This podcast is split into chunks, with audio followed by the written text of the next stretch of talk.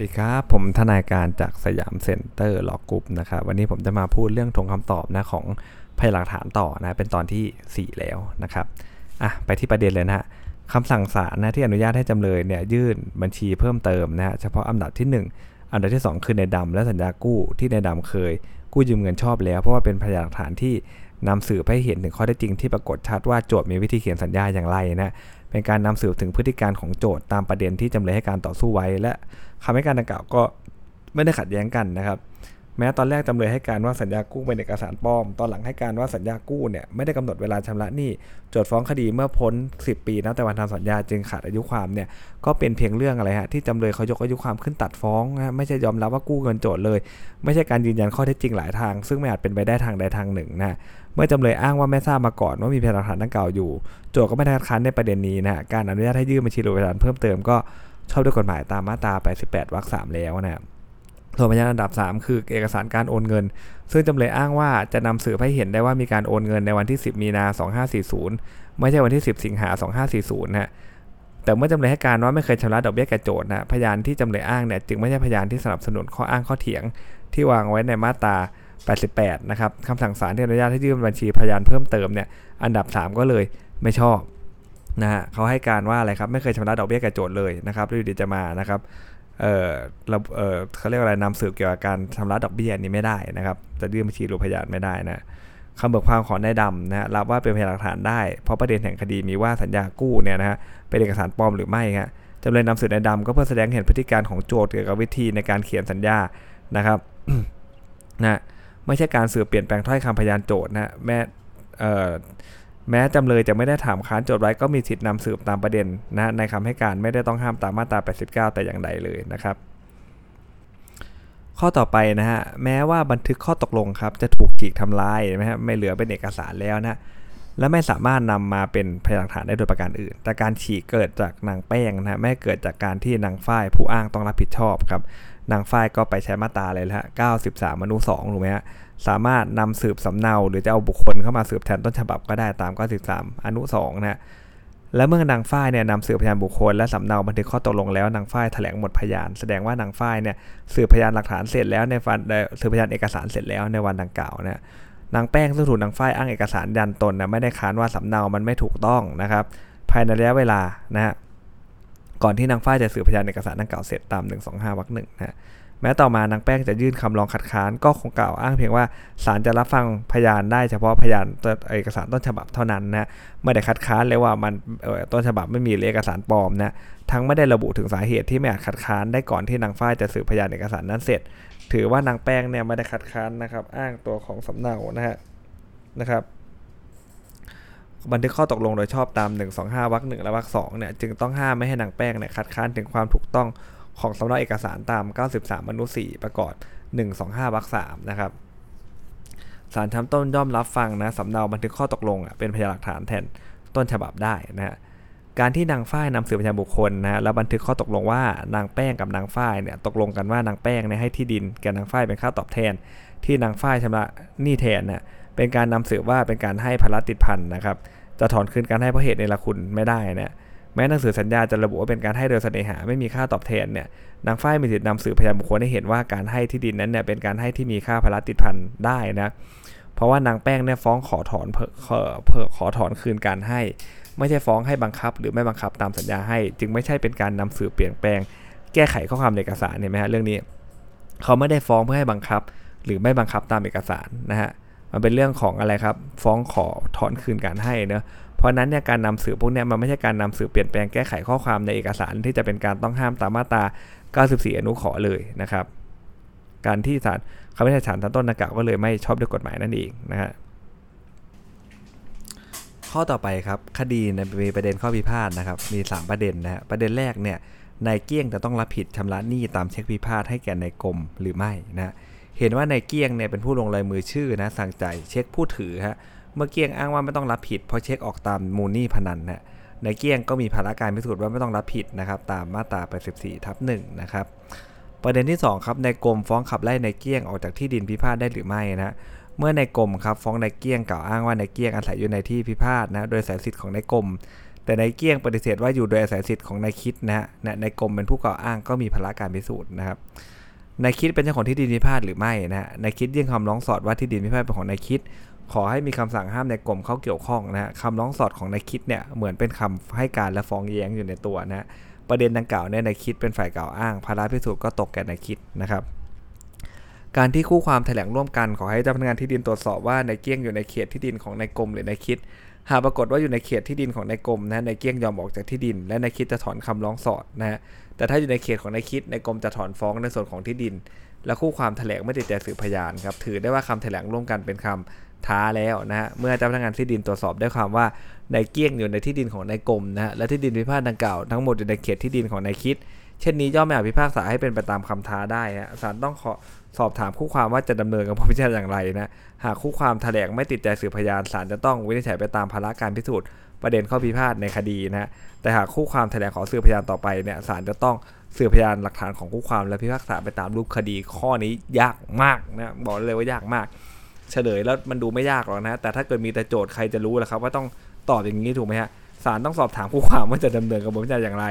ถ้าแถลงไม่ได้ใจถือพยานก็วินิจฉัยพิพากษาไปตามภาระการพิสูจน์ของประเด็น ข้อพิพาทนะฮะแต่ถ้าขอสืบพยานต่อไปก็ต้องสืบพยานหลักฐานของคู่ความและพิพากษาตามรูปคดีนะโอ้โหยากยาก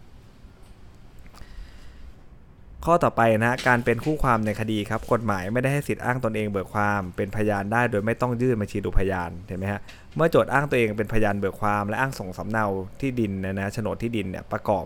คำเบิกความนะโดยไม่ได้ยื่นบัญชีดูพยานก็รับฟังไม่ได้ครับต้องข้ามตามมาตรา 87 อนุ 2 ประกอบ 88 ครับ ที่ศาลวินิจฉัยว่าคำเบิกความของโจทย์และสำเนาโฉนดที่ดินพิพาทรับฟังไม่ได้ จึงชอบด้วยกฎหมายแล้วนะฮะส่วนบันทึกคำเบิกความของจำเลยในคดีอื่นนะแม้จะเป็นคดีอยู่ในศาลเดียวกันนะครับ ถ้าประสงค์จะอ้างเป็นพยานก็ต้องระบุในบัญชีรูพยานด้วยศาลจะรู้ได้ไงคดีมีตั้งเยอะนะคดีของท่านอื่นจะไปรู้ได้ยังไงถูกไหมฮะมิฉะนั้นจะรับฟังเป็นหลักฐานไม่ได้ฮะการที่ศาลรับฟังคำเบิกความของจำเลยในคดีอื่นในศาลเดียวกันเนี่ยโดยไม่ได้ยื่นบัญชีรูพยานไว้จึงไม่ชอบนะครับ กรณีจำเลยไม่ได้ยื่นบัญชีดูพยานย่อมไม่มีสิทธินำสืบพยานหลักฐาน ดังนั้นเนี่ยการที่ศาลวินิจฉัยข้อเท็จจริงโดยฟังว่าคดีก่อนศาลมีคำสั่งถึงที่สุดว่าจำเลยได้กรรมสิทธิ์ในที่พิพาทโดยการครอบครองปรปักษ์โจทก์ก็ต้องผูกพันในผลแห่งคดีนั้นจึงเป็นการวินิจฉัยข้อเท็จจริง นอกสำนวนถูกไหมฮะมันอยู่คนละสำนวนเลยแม้จะอยู่ในศาลเดียวกันนะแต่มันนอกสำนวนนะฮะก็จะไม่ชอบด้วยมาตรา 87 อนุหนึ่งนะครับคดีเนี่ยนะฮะ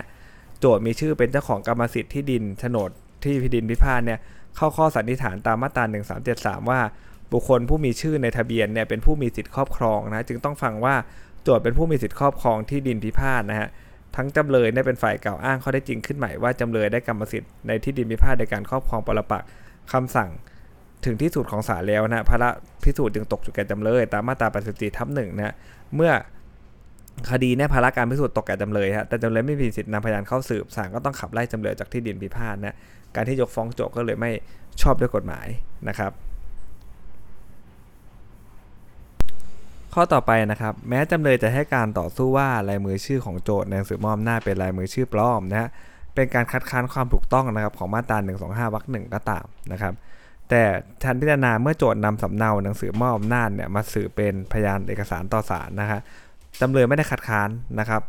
ว่าโจทย์ไม่ได้นำต้นฉบับหนังสือมอบหน้ามาสืบ แต่นำสำเนาหนังสือมอบหน้ามาสืบแทน เท่ากับว่าคู่ความทุกฝ่ายตกลงกันว่าสำเนาเอกสารนั้น ถูกต้องแล้วนะครับ ก็จะใช้ทั้งมาตรา93อนุ1และอนุ4เลยนะฮะสำเนาหนังสือมอบหน้าจึงรับฟังเป็นพยานเอกสารได้ และแม้ตัวโจทย์จะไม่ได้มาเบิกความครับ แต่โจทย์มี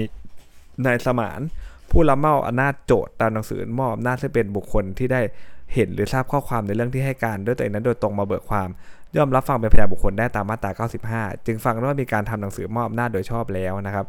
สำเนาทะเบียนบ้านซึ่งมีนายทะเบียนเนี่ยรับรองถูกต้องเป็นเอกสารมหาชน ก็ต้องสันนิษฐานไว้ก่อนแหละว่ามันเป็นของที่แท้จริงและถูกต้องไม่ต้องนำพนักงานเจ้าหน้าที่ที่ดินอะไรมานำสืบเลย รับรองอีกนะฮะและแม้โจทย์เพิ่งส่งเอกสารดังกล่าวเป็นพยานต่อศาลหลังจากโจทย์สืบพยาน พยานโจทย์สืบพยานจำเลยเสร็จแล้วนะ เมื่อจำเลยไม่ได้คัดค้านศาลก็มีอำนาจรับฟังสำเนาทะเบียนบ้านดังกล่าวเนี่ยเป็นพยานหลักฐานได้นะครับ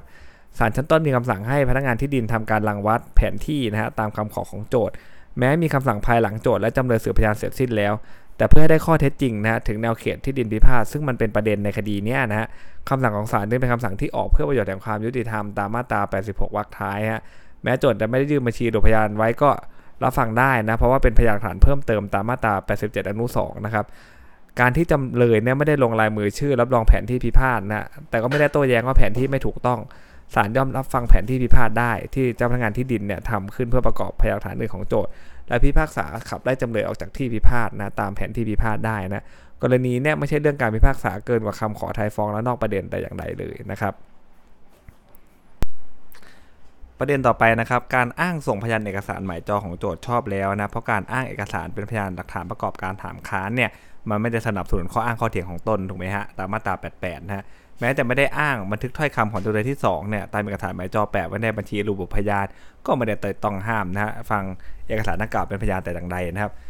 การขอสืบพยานเพิ่มเติมของจำเลยที่2เนี่ยนะครับ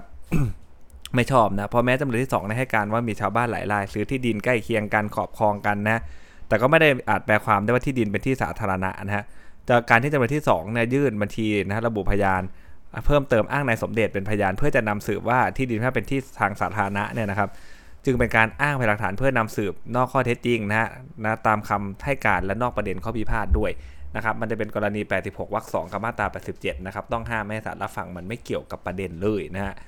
การนำนายสมปองเนี่ยเข้าเป็นพยานเบิกความของจำเลยที่3เนี่ยชอบแล้วครับพอแม่ศาลได้อนุญาตให้จำเลยที่3เนี่ยถ่ายสำเนาคำเบิกความของนายเอกราชนะซึ่งเป็นพยานฝ่ายตนนะฮะในขณะที่การสืบพยานยังยังไม่เสร็จสิ้นเลยนะครับ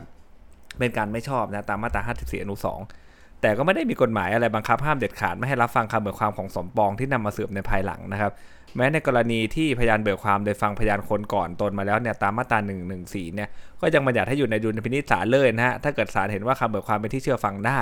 หรือไม่ได้เปลี่ยนแปลงเพราะได้ฟังคำเบิกความของพยานคนก่อนนะหรือไม่ได้ทำให้คำวินิจฉัยชี้ขาดของศาลมันเปลี่ยนแปลงไปเลยนะครับดังนี้ศาลจึงรับฟังคำเบิกความของนายสมปองที่เบิกความภายหลังที่จำเลยที่3เนี่ยถ่ายสำเนาคำเบิกความของนายเอก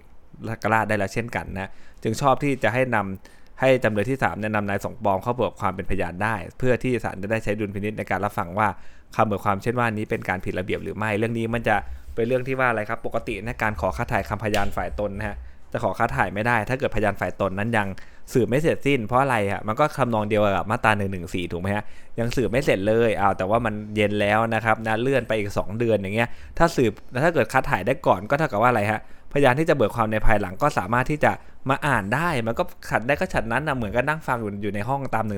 เลยถูกไหมฮะเขาเลยบอกว่าแบบนี้ทำไม่ได้ แต่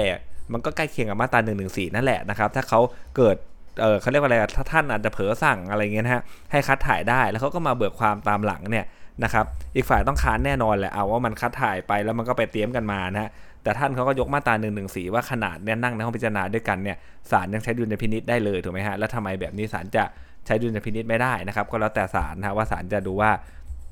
เบิกความเป็นที่เชื่อฟังได้หรือเปล่า หรือไม่ได้เปลี่ยนแปลงไปเพราะได้ฟังคำเบิกความของพยานคนก่อนหรือไม่ หรือไม่ได้ทำให้คำวินิจฉัยของศาลเปลี่ยนแปลงไปแต่อย่างใดนะครับ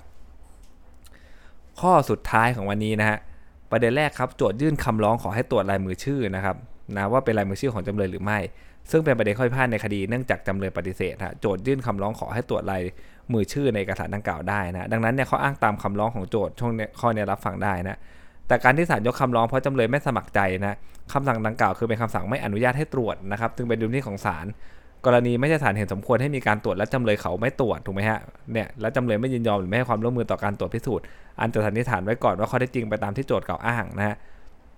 ดังนั้นเนี่ยเรื่องนี้เป็นเรื่องที่ศาลไม่อนุญาตให้ตรวจนะครับนะฮะ ราะนั้นเนี่ยที่โจทย์บอกว่าเอาอย่างนี้มันก็ต้องถือว่าเป็นไปตามที่โจทย์กล่าวอ้างเนี่ยเขาอ้างตรงนี้ของของโจทย์รับฟังไม่ได้นะครับแถมบันทึกเสียงหมายรอลิงหนึ่งนะฮะเป็นวัตถุพยาน ไม่ได้มีกฎหมายบังคับเลยว่าต้องถอดข้อความนะหรือนำเข้าถามคำพยานอีกฝ่ายหนึ่ง เพื่อจะได้ข้อเท็จจริงว่าพยานได้กล่าวถ้อยคำเช่นบันทึกแถบบันทึกเสียงจริงหรือไม่ตามมาตรา 89 นะฮะแต่การให้ศาลรับฟังเป็นพยานหลักฐานในข้อเท็จจริงที่ประสงค์นำสืบเนี่ยก็น่าจะได้นำถามค้านพยานโจทย์นะที่ได้บันทึกเสียงไว้นะว่ามันมีจริงไม่จริงนะฮะจึงเป็นพยานหลักฐานที่จำเลยทำขึ้นฝ่ายเดียว แม้จำเลยจะอ้างส่งประกอบคำเบิกความของจำเลยเองเนี่ยแต่เมื่อเปิดฟังแถบบันทึกเสียงนั้นแล้วเนี่ยนะครับจะมีข้อความดังคำถอด ข้อความเอกสารหมายเลข 2 ก็ยังไม่พอฟังเป็นที่ยุติได้ครับเพราะว่าการบันทึกเสียงแถบบันทึกนั้นอาจจะมีการตัดต่อดัดแปลงได้ไม่ยากฮะจำเลยจะอาศัยพยานหลักฐานในแถบบันทึกเสียงเนี่ยมาสนับสนุนพยานหลักฐานอื่นของจำเลยนะโดยพยานโจทย์ไม่ได้ฟังบันทึกข้อความและไม่ได้ยอมรับนะฮะนะครับ คำถอดข้อความเนี่ยที่ได้บันทึกว่าเป็นความจริงไม่ได้นะตามมาตรา 104 นะข้ออ้างตามคำร้องของโจทย์รับฟังได้นั่นเองนะครับ เมื่อโจทย์นำสืบและส่งสำเนานะหนังสือมอบอำนาจเอกสารหมายจอหนึ่งเป็นพยานต่อศาลจำเลยไม่ได้คัดค้านว่าไม่มีต้นฉบับ ต้นฉบับนั้นปลอม หรือสำเนานั้นไม่ถูกต้องกับต้นฉบับนะถือว่าจำเลยยอมรับว่าสำเนาเอกสารนั้นนะถูกต้องกับต้นฉบับแล้วนะครับนะอย่างที่บอกมันค้านได้ 3 อย่างนะมาตรา 125 นะครับ นะศาลย่อมมีอำนาจรับฟังสำเนาเอกสารเช่นว่านั้นเป็นพยานได้นะครับ ตามมาตรา 93 มนุ 4 นะฮะสำเนาหนังสือมอบหน้าจจึงฟังเป็นพยานพยานเอกสารได้นะครับ เมื่อเป็นการรับฟังสำเนาเอกสารเป็นพยานหลักฐานแทนต้นฉบับเอกสารเนี่ยจึงหาใช่นะครับการรับฟังต้นฉบับเอกสารเป็นพยานหลักฐาน อันจะต้องปิดอากรสแตมนะเรื่องนี้มันเป็นการรับฟังสำเนานะไม่ได้รับฟังต้นฉบับก็ไม่จำเป็นต้องติดอากรสแตมนะฮะเพราะฉะนั้นข้ออ้างของจำเลยเนี่ยก็เลยรับฟังไม่ได้นั่นเองนะครับนะสำหรับในวันนี้ก็จะมีนะครับประเด็นที่น่าสนใจอยู่เพียงเท่านี้นะครับเดี๋ยววันพรุ่งนี้เนี่ยเดี๋ยวผมจะมาต่อให้นะครับในตอนที่ 5 กับตอนที่ 6 ซึ่งเป็นตอนสุดท้ายนะครับสำหรับวันนี้สวัสดีครับ